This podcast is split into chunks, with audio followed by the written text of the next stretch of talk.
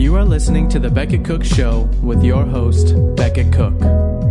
For more information about Becket and his ministry, visit his website at becketcook.com. To help support the podcast, visit patreon.com slash The Becket Cook Show. Please consider subscribing to the podcast and leaving a five-star rating.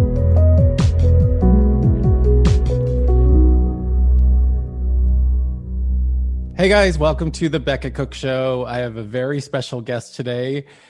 My friend Jessica Chow. She I actually know her through my church. I've known her for years, and she has a very, very powerful story, a very powerful testimony.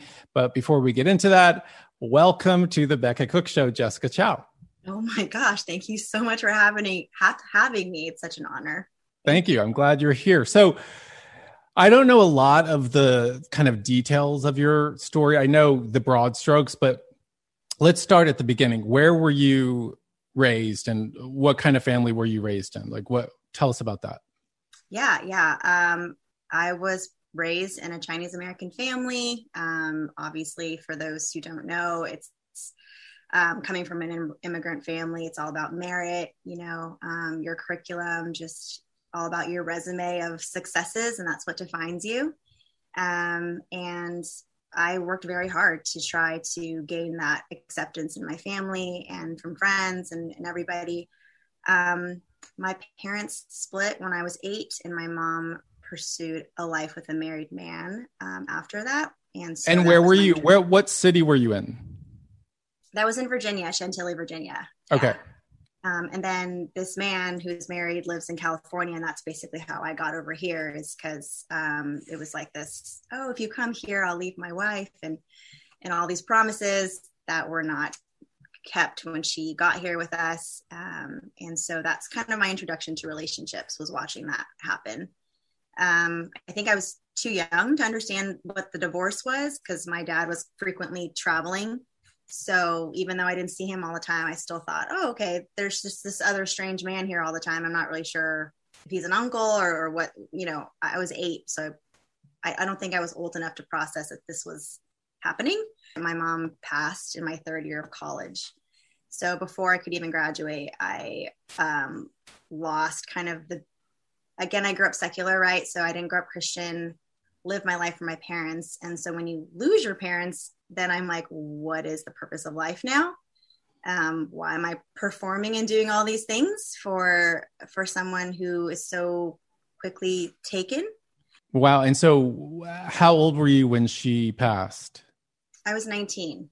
So yeah, just uh, third third quarter of of uh, or after winter quarter of my third year in college and what what impact i mean obviously that was traumatic for you. Like how did that affect you in terms of just the way i know you mentioned just like seeing life differently but how did that affect you in the way did you act out on that? Or like what was it like to to have that happen? Yeah i to be honest i think i again was too young to process such immense pain like that. I i wasn't um I think my my generation my parents generation is a generation who didn't deal with emotions because their biggest goal was just to survive and get food on the table. And so i was never taught how to process emotions. Um, so my innate response is flight to just distract myself get busy travel do things to numb the pain find whatever high i could get to um, pretend like everything's fine and this is normal and that I'm okay and no one needs to worry about me and that I'm not a burden for others uh, to stress or, you know, to worry about. Um, I wanted to come across as self sufficient and independent. And so mourning and grieving felt like, or I was taught was a form of weakness growing up. So um, did not give myself permission to mourn that. Um, so, you know, needless to say, my lifestyle went very recklessly after that because I like there's no other way to cope for me than than to just keep running to keep running from it. Yeah. And so when you say reckless like what would what were some of the things you were doing that were reckless? I, I, went to spain and i worked for this company um, for about six months and got into just a lot of partying and drinking, and that led to drugs and toxic relationships. And um, I, after I graduated college, the the year right after, um, I worked at a really big talent agency um, in Los Angeles. That was my first job out of college, and um, fell into that lifestyle real, real easily because I was like, well, this is even funner because there's celebrities here and there's this whole glamour looking lifestyle. So again, another way to mask um, the pain I had not dealt with. Um, and you moved to? Did you? Move to Los Angeles to pursue you moved to Los Angeles to, to pursue acting, right? Or or how did that how did that end up being your kind of career, your path?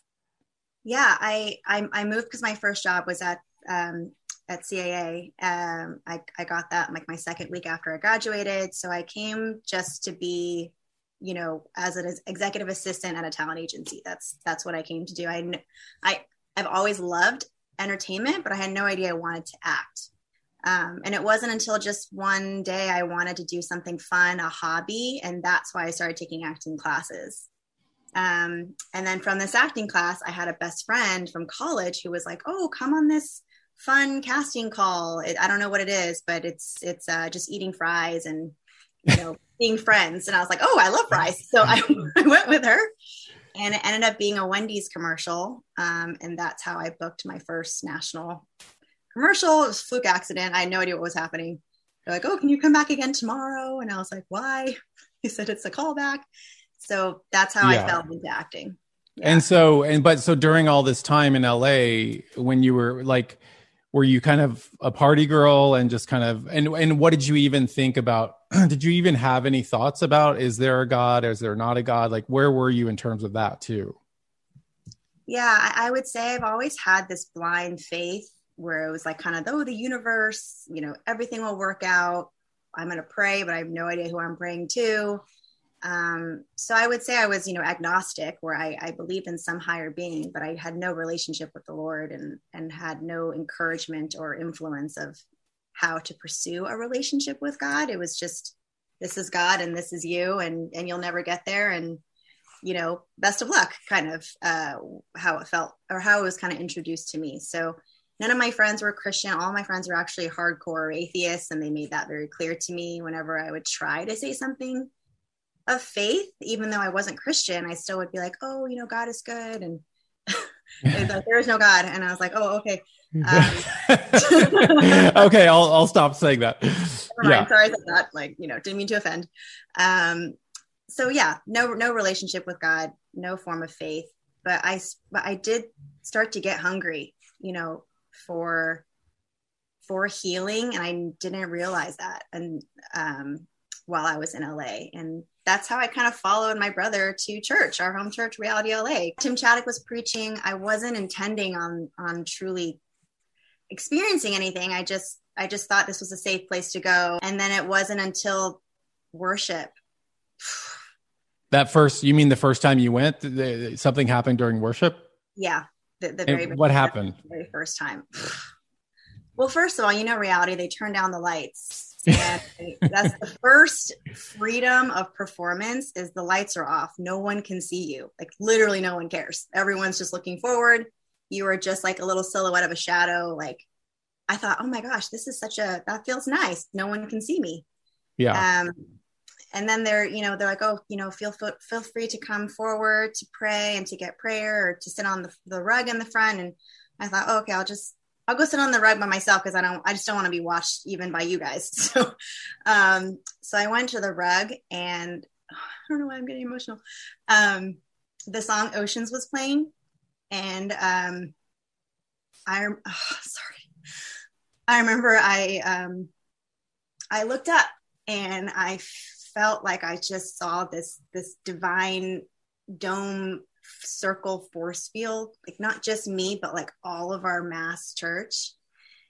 And and it was this it wasn't a voice, it wasn't anything. There's no way to say this without sounding kind of weird, but it's just this I it doesn't matter where you've been looking, I see you. Um I wow. see exactly where you are. I I know that you are Jessica. I know what you have done. I know what you are doing. I know things that you haven't even admitted to yourself. that have happened. I know you're scared. I know you feel very alone. Um, but it was just kind of this embracing hug of, um, but I'm here. Um, and I, um, and I felt like this, this massive chain that was like, oh gosh, it sounds weird, but like in my mouth and it was like tugging, like, come, come to me. And the song is singing, you know, spirit lead me where my feet can't wander. I had never heard these songs in my life. The next song was break every chain. like, wow. Like Sean Johnson, praise, like, thank God for you. Like just leading worship in this divine way where the, the, I couldn't put into words how I was feeling, but the, the, the song lyrics were putting it into words for me of God wants to break these chains. He wants, he wants you. It doesn't matter what's going to happen after this. He just wants you right, right now, today. And, and were you, were you um, crying during this experience? like not not okay like us like just pouring out i was sitting next to that table at the communion just grabbing those tissues and yeah and, and i didn't even care at one point i was just pulling them all out and like people are trying to get their communion and they're like oh sorry i was like it's fine and i'm just crying hysterically and my, my brother was like are you okay and um i was like i'm so good like I, I felt so that really was like the captivating moment where i was like whoever this has to be God. Like this is God. So that's I would say the the time I met I met the presence of God. I experienced the presence of God in that moment. And then how was what was it like after that when you kind of got back into normal life and stuff? Like were you decide like what happened after that? Gosh, uh I can, you know, for me, uh, it took a while for the Lord to truly change my heart and my desires. Um, physically, I was continuing continuing to do what I was doing because I didn't know any better and I didn't know of another way. But um, I joined community group at Reality, and I would show up full on smoking a cigarette or high from the night before, or probably just did a whole bag of cocaine in the car. And I would show up, and and they would be like, "I'm so happy you're here." I'm like, "Really?" um, have you eaten? And I'm like, no. And they would, they would feed me and like, you should eat more food. And, um, I remember, you know, I never read the Bible in my life and they would be asking questions. What do you think this verse in second Corinthians? And I would be like, I think it means, you know, and I would say flippant answers and everyone would be like, great share. You know, that was so great. And knowing that I have no idea what I'm talking about, but I just I had no idea that there was any disagreement with my lifestyle. I just always felt so accepted, and that's why I kept going because I felt safe and um, I didn't need to meet some standard to to come in through the door. I didn't need to have some fantastic God story to come through the door. It was just we're just happy you're here. Thanks for coming and please eat something. Yeah. Um, and then so when did you start to kind of feel conviction about like certain things you were doing in your life? When did that kind of start happening? I think one of the yeah one of the times that uh one of the guys at the community group was talking about pursuing um, purity because um, he was actually talking about pornography and i thought whoa this is this is huge i've never heard a guy talk about this in public um, this struggle and and and he was weeping over it and and um, I've also never seen a man weep before. I was like, wow. um, and, and, just he, my heart broke for him and his heart broke for us. He was like, you're my sisters and I want to cherish and protect you and treasure you. And, and this bondage I feel like I'm in. And anyway, there's just this, this talk. And then they would ask me questions about purity in my life. And, um, you know, if if this man you say loves you um, and wants to build you up in Christ, would he be sleeping with you? Just kind of these questions that people would leave me with, and, and had me wondering, hmm, um, what is that? And then one day, uh, Pastor Adam was preaching, and he said, you know, um, something about wolves and sh- men who are wolves in sheep's clothing who are here to prowl on women. And then he said something, and he called out guys who were like sleeping with their girlfriends. And I think that was just one of the first times I thought, or he said, "This is what is hap- If this is what's happening, this is how God sees you, and this is the kind of man He wants uh, to treat you as." And just poured out this truth of, you know, you are worthy to be protected you're worthy to be um, to to wait and and cherish your body and and all these beautiful truths that I never heard someone say before and I obviously recognize immediately that that's not what's happening here. And I that's that's just kind of one of the ways that my heart started to recognize I I want I want that. I want that pure good relationship. And obviously witnessing our pastors and their families I thought oh, I want that too.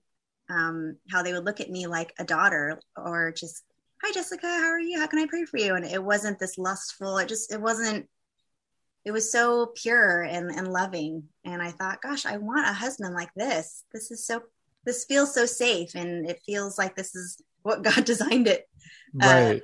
to be um, and so I, I, just started desiring relationships in that way and um, pertaining to drugs to be honest it took this this last time at a party when I literally just kept uh, throwing up. I couldn't hold it down. It was after one one line, which had there's no explanation why I couldn't hold it down because my tolerance was through the roof at this point, and I couldn't hold it down. And I, I felt the Lord telling me, "This is this is my body, and and I'm not going to let you defile it anymore, and I'm not going to let you put this stuff where I dwell." That was my last wow. time actually doing drugs and then after that so after you kind of came to this sort of understanding about purity and about you know your body and your, your body being the temple of the spirit and and and kind of protecting that how did you know how what what was your walk with the lord like after that? Like how did were people discipling you? Like what was going on? Yeah. I decided to buy a condo with um, the money i made from these commercials. And while it was renovating, I lived with a very good friend and her mother, and they just started teaching me the word. I was hungry for the word. I every day they would I would wait for them like a dog, just waiting for them to come home. And I'd be like, I have a question. Um, who is Paul, and how do you know he's telling the truth? And what you know, what do you think about this? And and they would be like, Jessica, can I just put my stuff down, please? and I'm like, oh yeah, sure, sure. I'll just wait outside. And they're like, okay. Um, and I lived with them for two and a half months and then I went on. So I was I was just enamored with the word. Um, they had me start off in the book of Ephesians, and then I went on this Europe trip with uh, 16 other believers. It wasn't a mission trip; it was supposed to be just for fun. But of course, I witnessed day in day out living life in Christ. Mm-hmm. Um, in prayer and Bible study, and we we showed up in Ephesus, which is right after I read Ephesians, and I was like, "Oh my gosh, this is coming to life!" Um, all the things, uh, and just even people witnessing to others on this cruise ship, and this is the first time that I ever talked about my abortions um, with someone on the boat, and she um, just loved me, cared for me, and told me about this great organization called Claris Health, which is where I got post abortion healing. But I mean, this trip changed my life where I got to witness life uh, 24 hours, what it looks like to live as a Christian. And I wanted it. I, I wanted this this lifestyle of fighting for more of God and less of us. Um, I, I wanted that so much. Wow. And so what was the process of um you said, you know, Claris Health, you know, the healing cuz they they do, you know, what's it I don't what's it called when they kind of do this healing process with Christians? Yeah. It's like a they have a post-abortion healing program. So for those who've had an abortion, there's this 10-week program. Um it's you go through an incredible workbook that is, you know, um just goes through the stages of first confessing and acknowledging what happens. And it talks a lot about who you were before that happened and who you were after it, things of people you may be you might be blaming that don't really make sense, but just you still have to come to terms with this is who you're upset with, um, or this is who I'm hurt by, or this is what I wish the circumstance was. Um, it, there's also a part about, um, you know, thinking about how old the, the child would be now. And I think for me, um, acknowledging that this child was a child and a human, even though for me it was like a clump of tissue back then. I didn't think of it as as a person, um, a person that is is with Jesus now. Um, And how old? I mean, if you don't mind me asking, how old were you when you had the abortions? Uh, my first one was at 21, and my second was at 24. Yeah. And was it when after that? I mean, not to dredge up all that, but like after each one, was it? Were you just? Was it a difficult thing af- for you afterwards, even though you weren't a Christian yet? Was it? Was it like mm. painful for you? You know, to to go through that. I mean, it must be. Oh yeah, absolutely. Um, it's almost like your body has a physical reaction to what happened where you cannot deny that you something went wrong. This was unnatural. This was not supposed to happen. Um, once again it was a form of keeping that performance that perfect record uh, as clean as possible. And someone said this the other day which was so powerful that we'd rather go to god with an abortion than to our pastors with an unintended pregnancy and so how uh I because you work you work for Claris right now, don't you? Don't don't you kind of volunteer there or work for them? Yes, I'm actually their full time marketing and communications manager, and okay, because I didn't have Claris when I was pregnant, and I want people to have Claris when they're pregnant. And so, what I mean, you know, obviously, it's difficult and and it's it's you know hard to know what a young girl or young woman is going through but like what would what would you say to young women now? Obviously i'm sure you you've done this a lot but what what do you say to young women now who are like on the verge of of getting an abortion? And what would you how would you counsel them? I would first ask what do you need um, mm-hmm. what do you need right now um, rather than what are you going to do which is what i was asked which did not help because i didn't know um, so, if is it finances? Is it help to figure out your options, um, what those options truly look like? Would you like to talk to someone who has been through your similar situation? Um, how can we provide to your needs right now, today? And just that you know you are not alone. You have a team of people behind you that want to support you and be that family for you with your and and want you to walk through this with your current family and and uh, and help you um, you know maybe tell your parents or if there's people you're afraid of telling um, just to be rid of any of that shame or any of that judgment that they're already feeling coming to you in the first place and just um, being a listening ear asking how they're how they're what they're feeling and then just how can we fill the need? Yeah that's good. And and so, how after you went through that healing process at Claris, like, did you feel like you did you feel relief? When when I came when I went to the post abortion healing? I'd already been a Christian for about a year, so I feel like my identity in Christ was already pretty solid in the sense that I knew I was forgiven. Um, I knew that God loved me and and that I didn't have to carry the responsibility of that because of what Christ has done for us so I I had accepted that I'm washed, but I still never fully unpacked the severity of the situation. It was kind of this, oh, that happened, that was wrong, and then I'm washed and moving forward. But but you don't but it wasn't true healing if you don't really know the depths of what what happened and and really working through all the hard parts that you don't want to talk about like oh that's painful or that's a traumatic part of my life or I don't I don't want to think about that anymore but with the Lord you don't have to you don't we don't have to be afraid to go back and rehash things that we might have missed or or um you know we want true healing. So so um I was very willing to acknowledge my children and even put a name to them and put a face to them and and and give them back to the lord and um, meet them and surrender them back to the lord. And that was actually very freeing for me to just not have to fear that anymore and not be running from that anymore. So you're working at claris health you're married you're a wife but you also do a couple other things. So talk about that.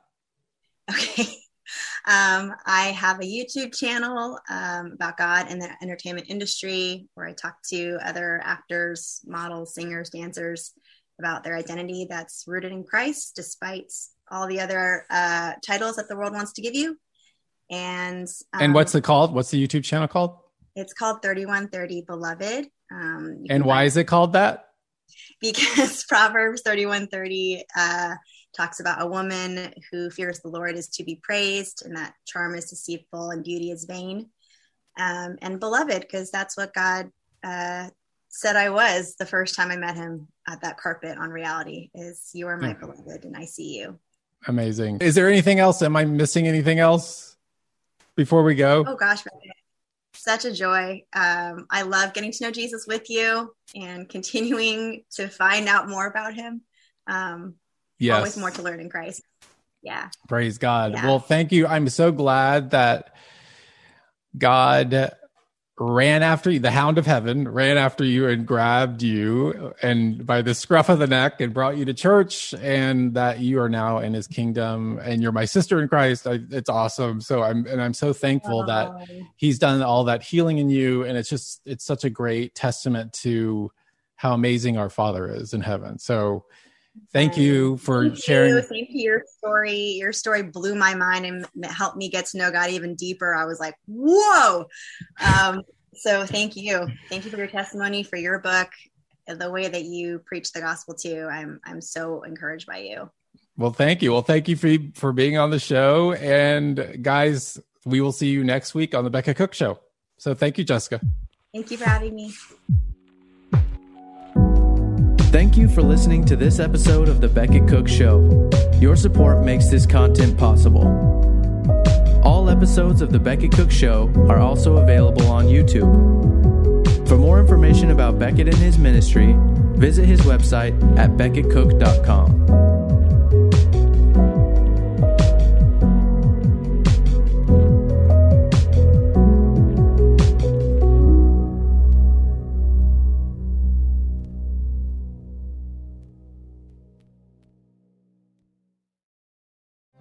Hey, friend, I'm Brooke McLaughlin, host of the Everyday Prayers Podcast, a ministry of million praying moms.